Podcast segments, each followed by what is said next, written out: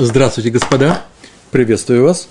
У нас урок сейчас номер 24, вторая глава трактата Макот Ха-Гулин, 24 урок.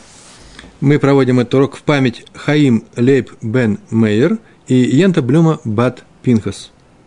Мы с вами находимся на 10-м листе, вторая страница, Даф Йуд Амуд Бет. В прошлый раз мы говорили с вами на прошлом уроке о дорогах, которые проводили из каждого города в город-убежище Ир-Амиклад, для того, чтобы нечаянный убийца, тот человек, который убил другого человека по ошибке, и суд определил, что согласно всем условиям Торы, можно сказать, что это было нечаянное убийство, он бежит в этот город и живет там до какого-то определенного срока, о сроке мы будем говорить с Божьей помощью дальше, и не может оттуда выходить. Почему? Потому что дано право убить его тому человеку, который является кровным мстителем, гоэль ха-дам, кровный мститель за убийство того очень близкого родственника, которого убил этот человек, наш нечаянный убийца, по ошибке. И вот сейчас от этой темы дорог мы переходим к теме самого кровного мстителя. И где, и как, и что, и почему. На такие вопросы мы сейчас ответим с вами. Читай Гемару. Начинаем читать. 24 урок. Амар Рав Уна. Сказал Рав Уна. Что он сказал? Роцех ше гала ла ир миклад. Убийца, мы говорим о нечаянных убийцах здесь надо предупреждать, что роцех ше рак бе шугак. Роцех ше гала. Гала – это присужденный к изгнанию, изгоняемый к жизни в этом городе убежище. Ше гала ле ир миклад, в город убежище.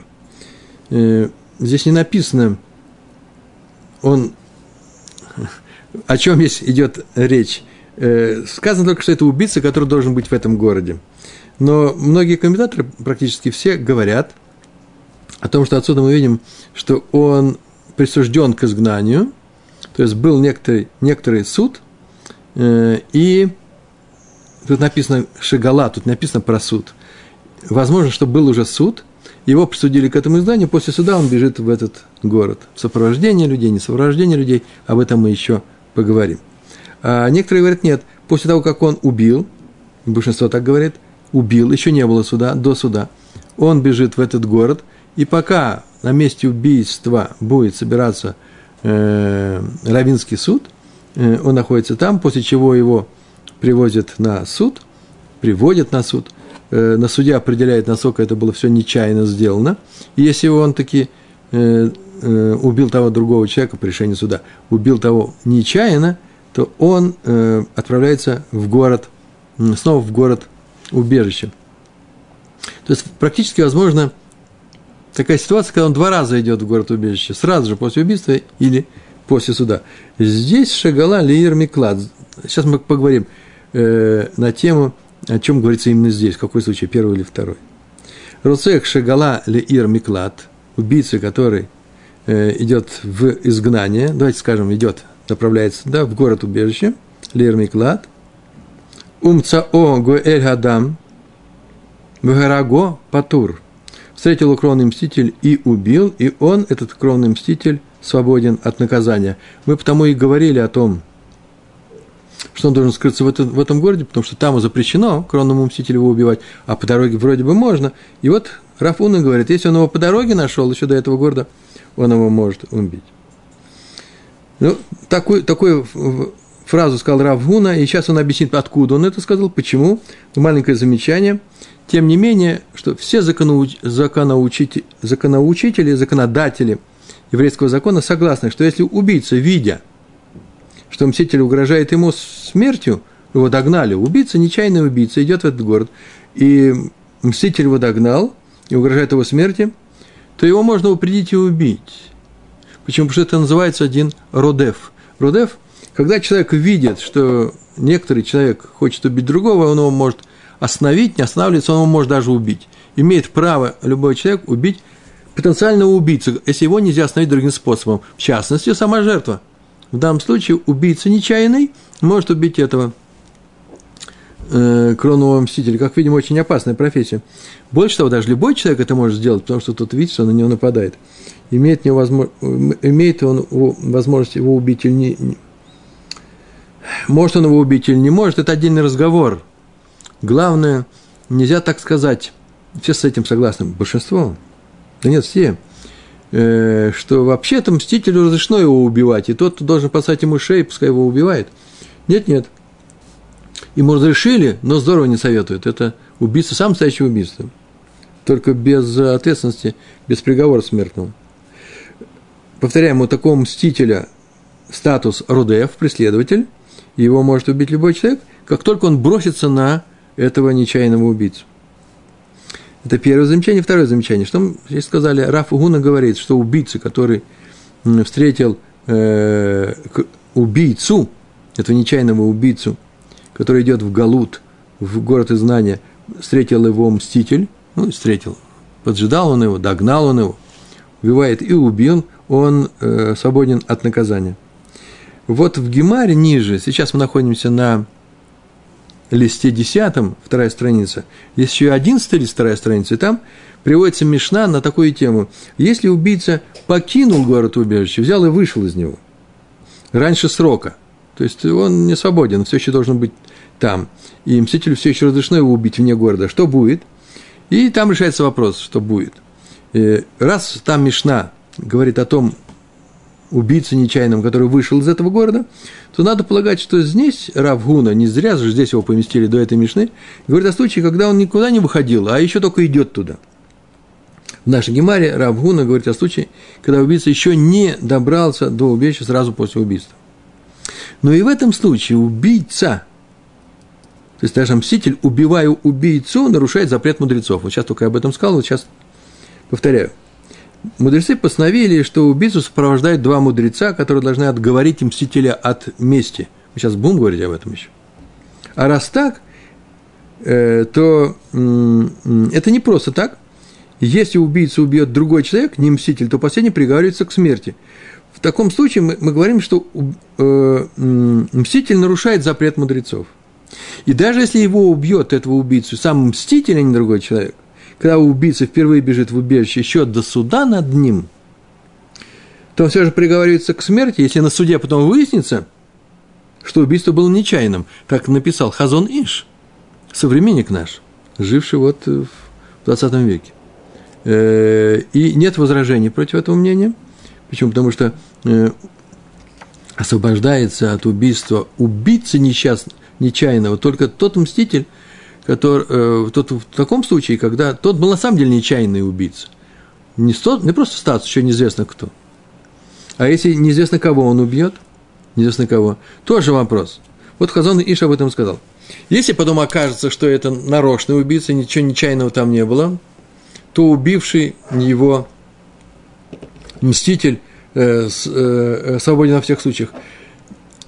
А если это человек, убивший нечаянно, как кажется после суда, то убивший его даже не знаю, как сказать. Если человек убил его до суда, а на суде выяснилось бы, ну что будет выясняться, что он убил его нечаянно, что если он его убил нечаянно, то этому кровному мстителю ничего не будет. Кровный мститель свободен от приговора за убийство только для нечаянного убийцы. Если окажется, что тут нарочно убийца, то никакого освобождения. То есть в таком случае нет состояния такого город, не город, он просто убивается за убийство, ни больше, ни меньше. Разрешается его убить только в том случае, если что, мстителю, только если это нечаянный убийца. А почему так Рав Уна сказал? Убийцу, если встретил его кровный мститель и убил, он свободен. Косовар, потому что он так считал. Сейчас будет сказано, почему он так считал. Косовар так считал.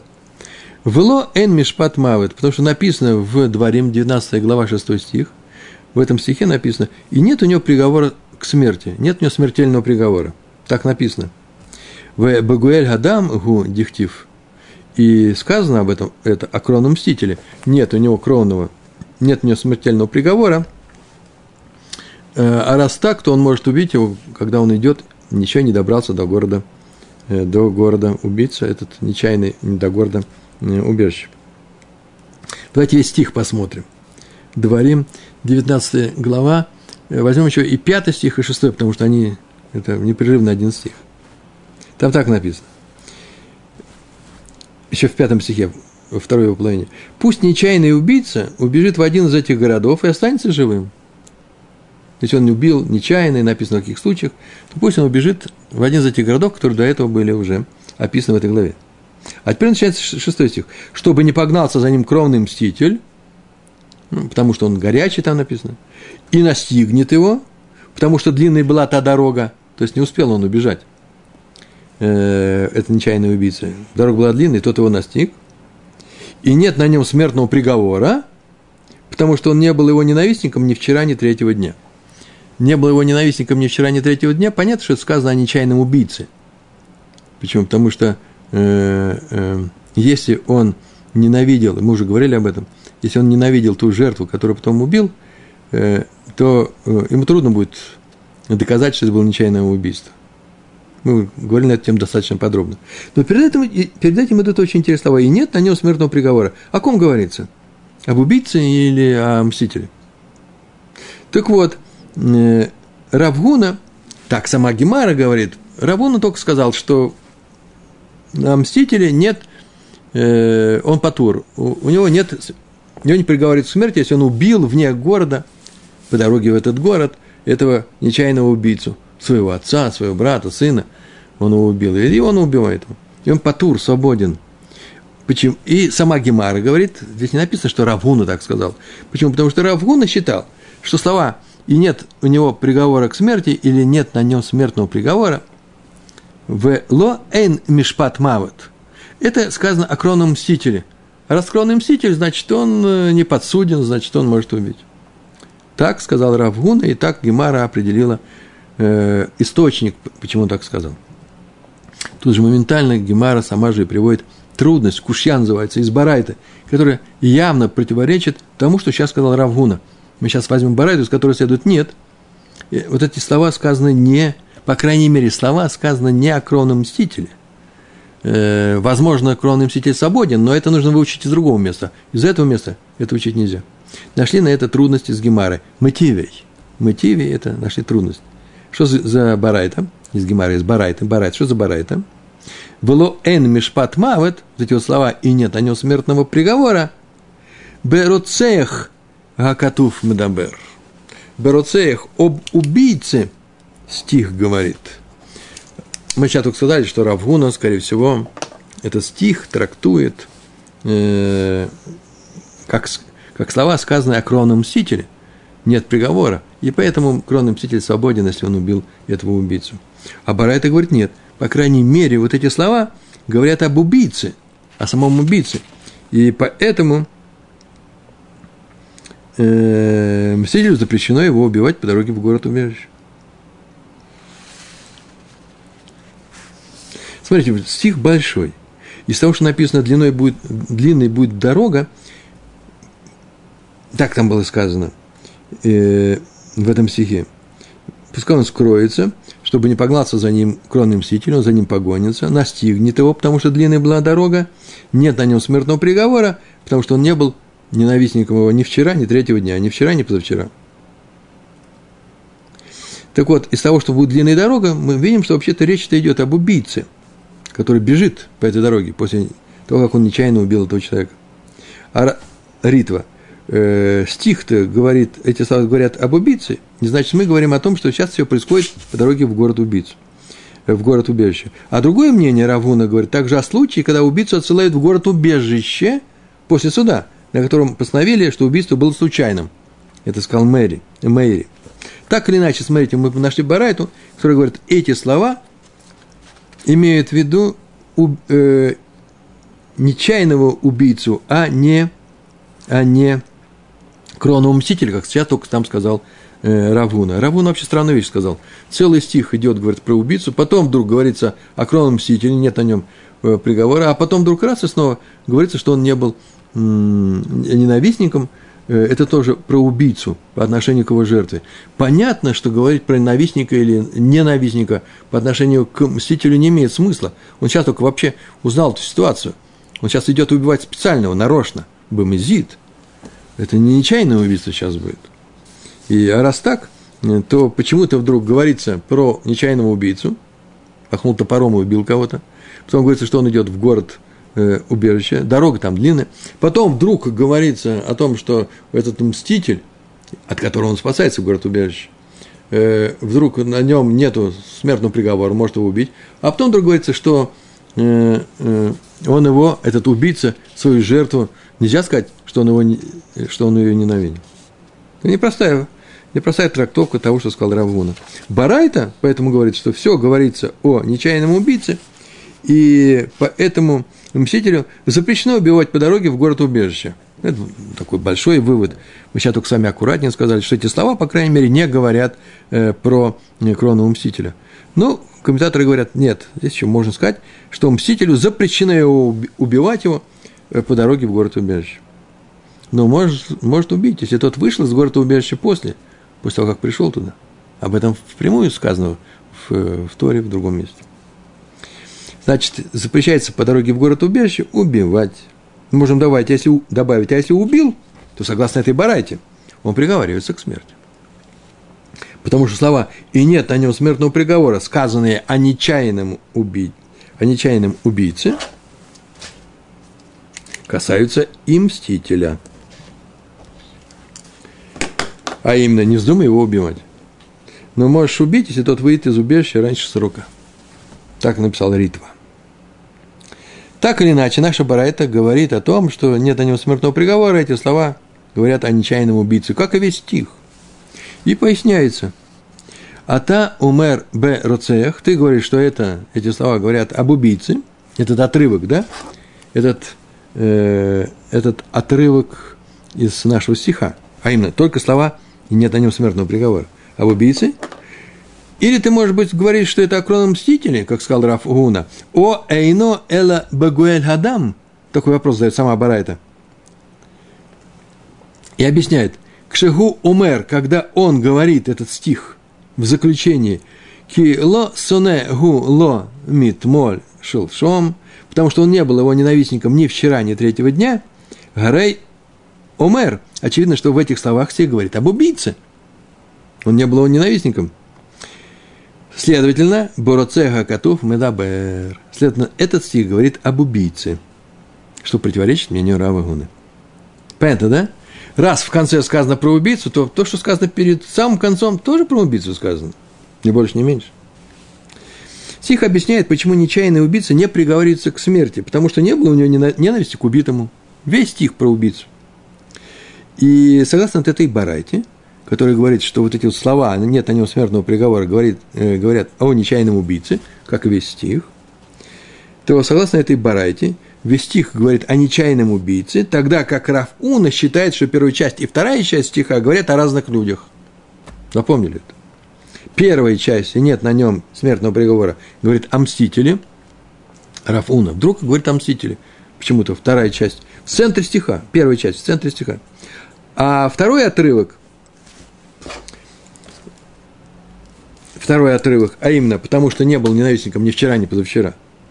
Этот отрывок говорит об убийце. Как она говорит об убийце? В том смысле, что надо устроить, как у Рав Уны, надо устроить дорогу до убежища, чтобы не догнал его мститель, у которого нет смертного приговора, если он его убьет. Почему? Чтобы не догнал его мститель, за что? Потому что он убил по ошибке, без ненависти к жертве. Так мы объясняем эту барайту. Она противоречит тому, что сказал Рав Уна. Что делать? Рав Уна говорит, что кровный мститель убивает его, если убил, и свободен, патур. Барайта говорит, нет.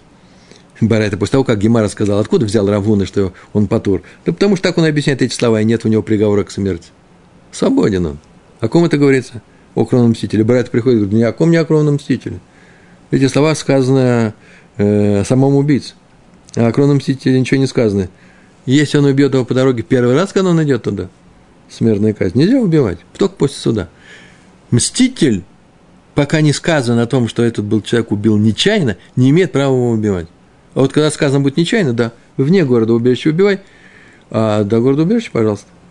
Но не раньше. Так говорит Барайта. Почему же Рав Уна так сказал нам? Очень странно. Надо снять противоречие между словами Рава Уны и приведенной Барайты. Ну, начинаешь снимать. Гемара этим занимается. Гу дамар кигайтана. Гу – это Рав Уна. Он сказал, дамар.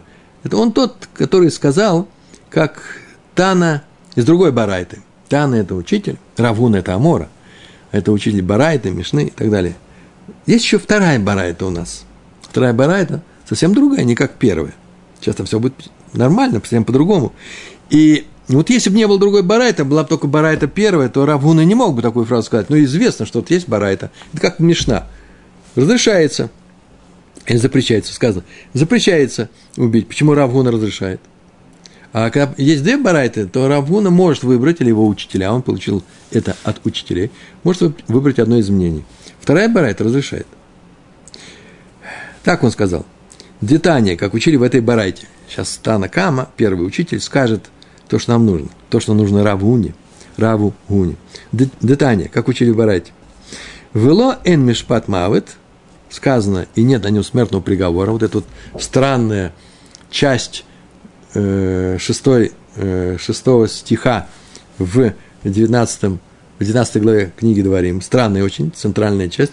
Мы не знаем, к чему она относится. Так вот, Барайта говорит, «Гоэль ха-дам хакатув мадабер». «Гоэль ха-дам». Этот стих говорит о мстителе. Он свободен от наказания, если убьет убийцу по дороге в город-убежище. И нет о нем смертного приговора. Ну-ка, докажите нам, пожалуйста. Ну, пожалуйста, сейчас докажем. А та омер бэгуэль гадам, акатов мадабер, ты говоришь, что стих говорит о мстителе? Или ты говоришь, что это говорит об убийце? О эйно эля бероцех. Сейчас мы тебе докажем, что стих говорит о мстителе.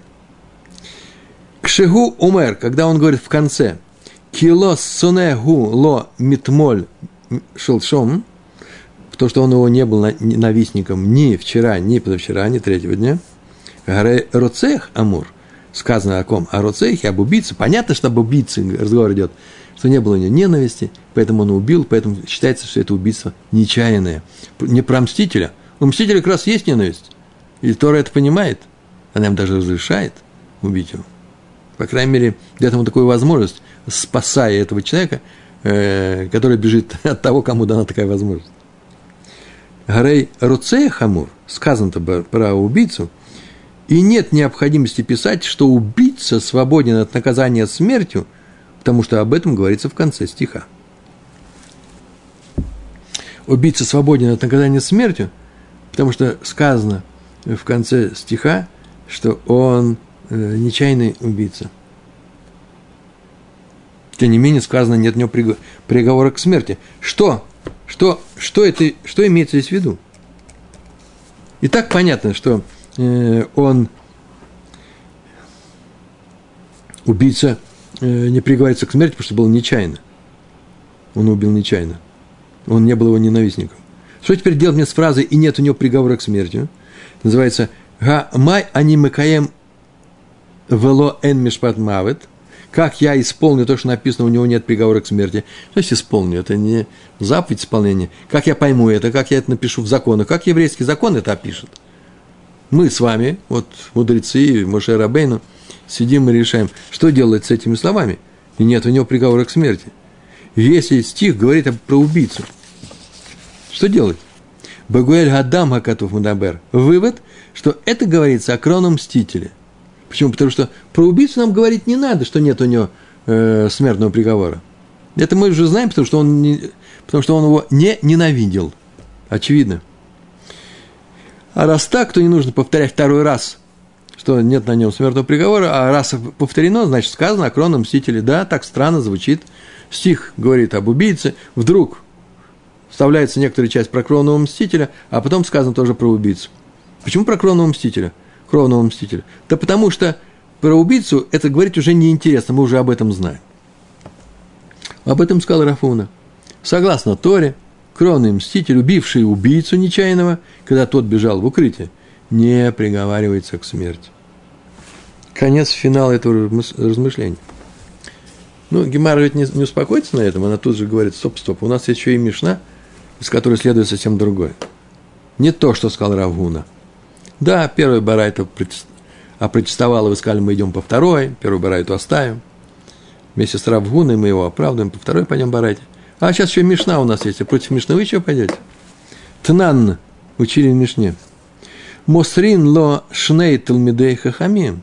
Мосрин ло передают ему, дают ему, этому нечаянному убийце, два ученика, шней талмидей хахамим, два мудреца, чтобы провожали в города-убежища. Почему, зачем это нужно? В Мишне было сказано: «Шма ягаргано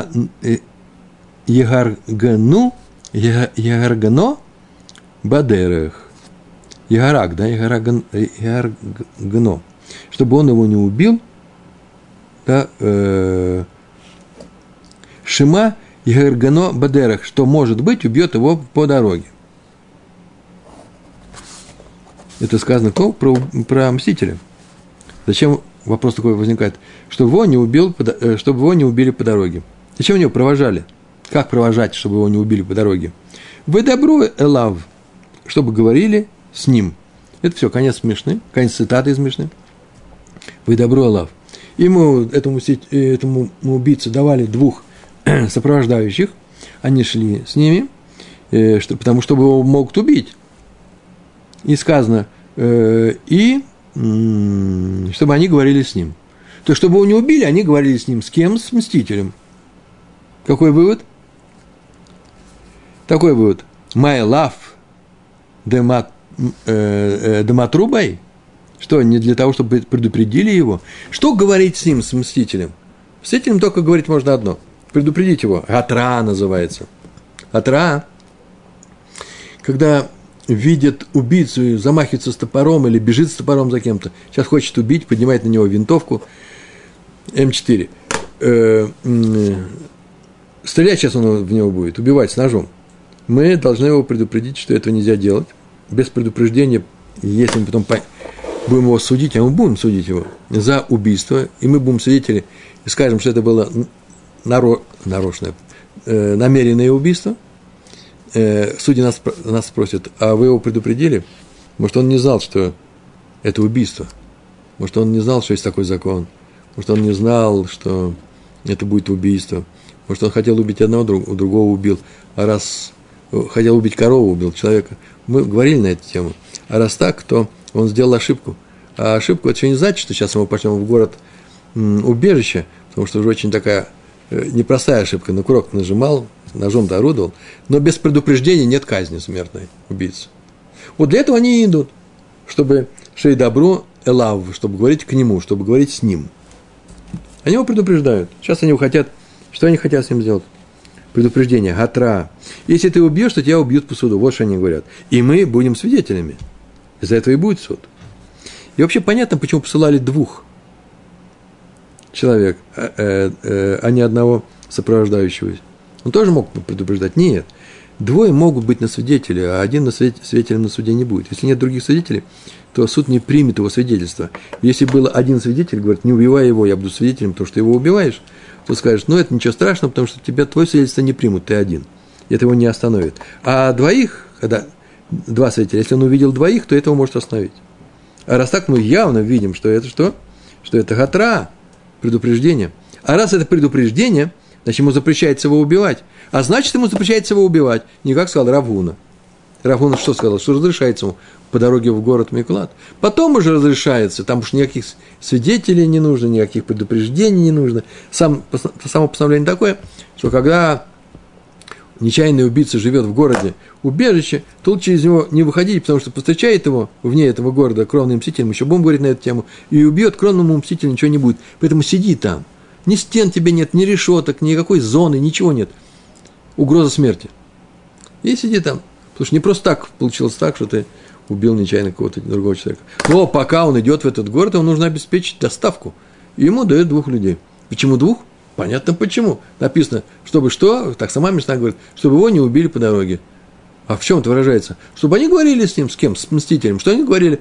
Только одно и говорите, не убивай. Мы тебя очень предупреждаем, тебя убьют на суде, через суд ты сейчас убьешь. Значит, вот, мститель не имеет права его убивать. О, какая мишна у нас пришла.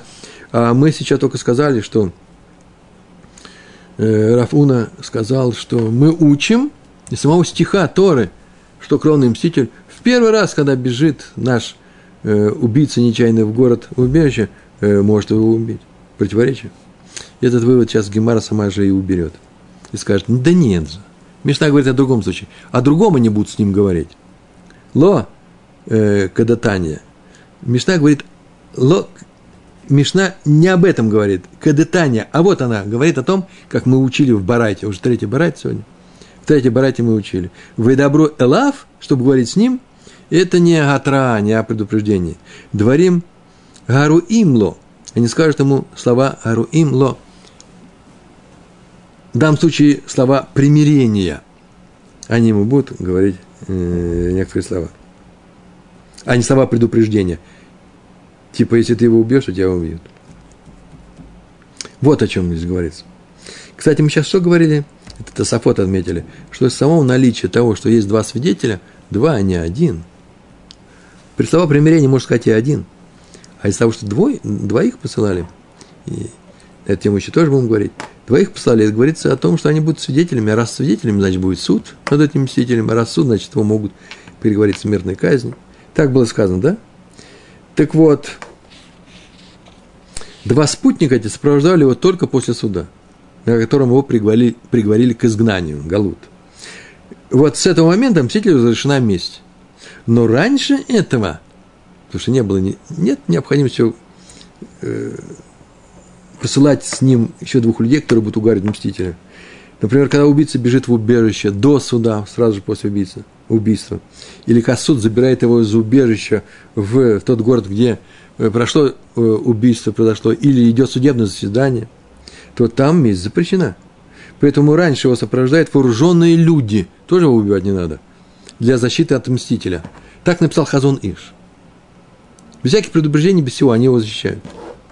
Запрещается его убивать. Так или иначе, у нас сейчас пришло новое объяснение нашей, на нашей Мишны. Она идет как Барайта, в которой сказано, что нет, не слова предупреждения, а слова примирения они говорят. Омримлой, так они говорят ему. Аль тенагег бо минаг шофтей дамим. Не поступай с ним, не делай с ним по обычаю, убийц. Шофтей дамим – это пускатели крови, да? Убийцы убивают намеренно. Так вот, не убивай его намеренно. Почему? Бишгага бама аселиядо. Потому что с ним это произошло по ошибке. Бишгага ба по ошибке пришло это дело к нему. Ты его хочешь убить намеренно, знай, что он ведь не убил не намеренно, поэтому не убивай его, потому что он не был намеренным убийцей. Это вот... Мишна, да? Так объясняет, Мишна говорит о другом. Так учили в Барайте. И у этой Мишны есть продолжение. Раби Меир Умер. Значит, сейчас пришли Танакама, первые учителя говорят, эти два человека говорят, сопровождающие, говорят примирительные слова, пожалуйста, не убивай. Уговаривать его нужно не убивать. А Раби Меир говорит, Раби Меир Умер. Есть еще Раби Меир, который или дополняет, или спорит с ними. Он так говорит. «Гу мдабер алидей ацмо». Он говорит сам от себя, сам свою защиту он скажет. Не надо этих двух сопровождающих для того, чтобы они его уговаривали, этого мстителя, не убивать его. Он сам о себе скажет. Сейчас он скажет, почему так взял Раби Меир. Самое главное, что сейчас ты такую фразу сказал. Так же и он сам говорит свою защиту. То есть Раби Меир говорит, и он говорит свою защиту. Пришел Танакама, и все мудрецы и говорят, два человека, сопровождающие его, уговаривают мстителя не убивать его, этого убийцу. Да и он сам так скажет, говорит Раби Меир. Так вот, некоторые мудрецы убирают эту фразу и говорят, нет, никакой не так же. Не так же он говорит свою защиту, только он и говорит.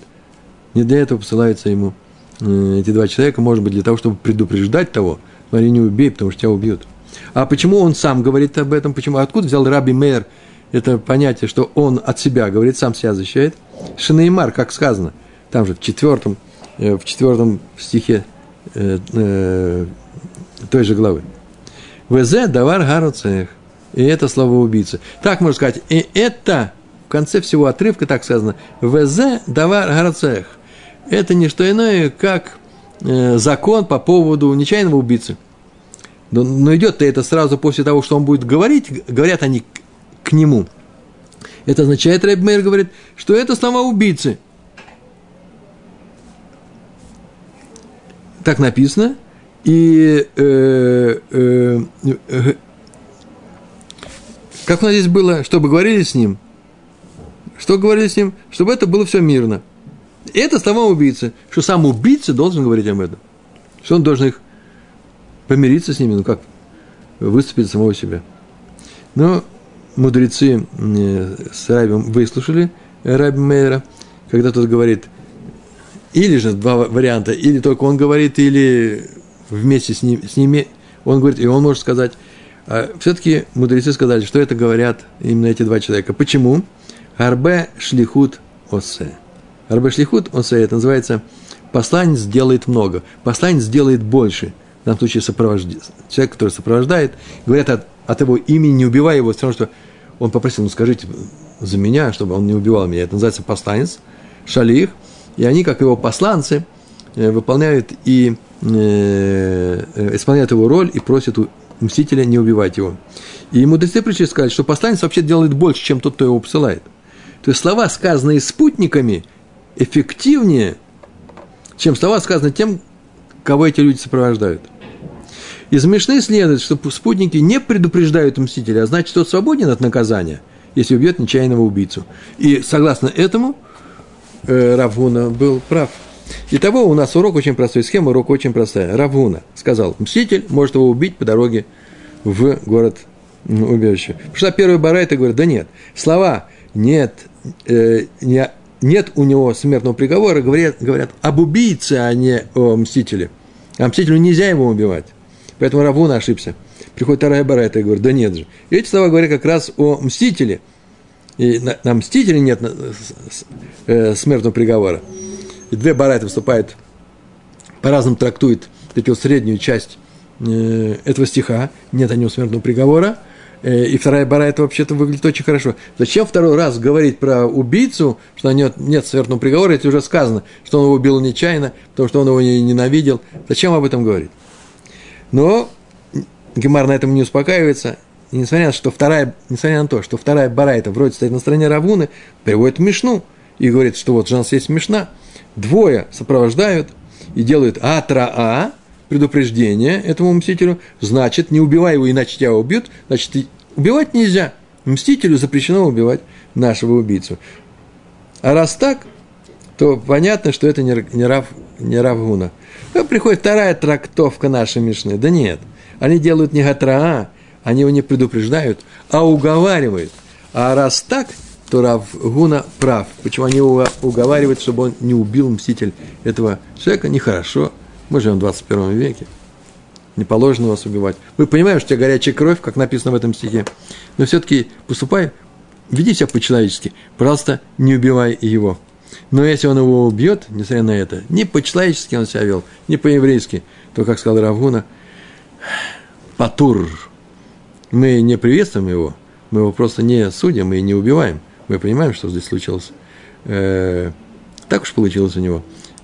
Он имел не то что право, а моральную силу это сделать, потому что не надо убивать ни моего брата, ни моего отца. Нечаянно, нечаянно, нельзя остановить человека от этого. А мы говорим, что Рав Уна прав. Еще не значит, что он приветствует этого мстителя, но он говорит, по крайней мере, ему ничего не будет, чтобы нас Всевышний упас от такого рода больших испытаний в заслугу того, что мы про эти испытания с вами учим Талмуд и Гемару и Тору. Большое вам спасибо. Успехов вам в изучении Торы и всего хорошего. Шалом, шалом.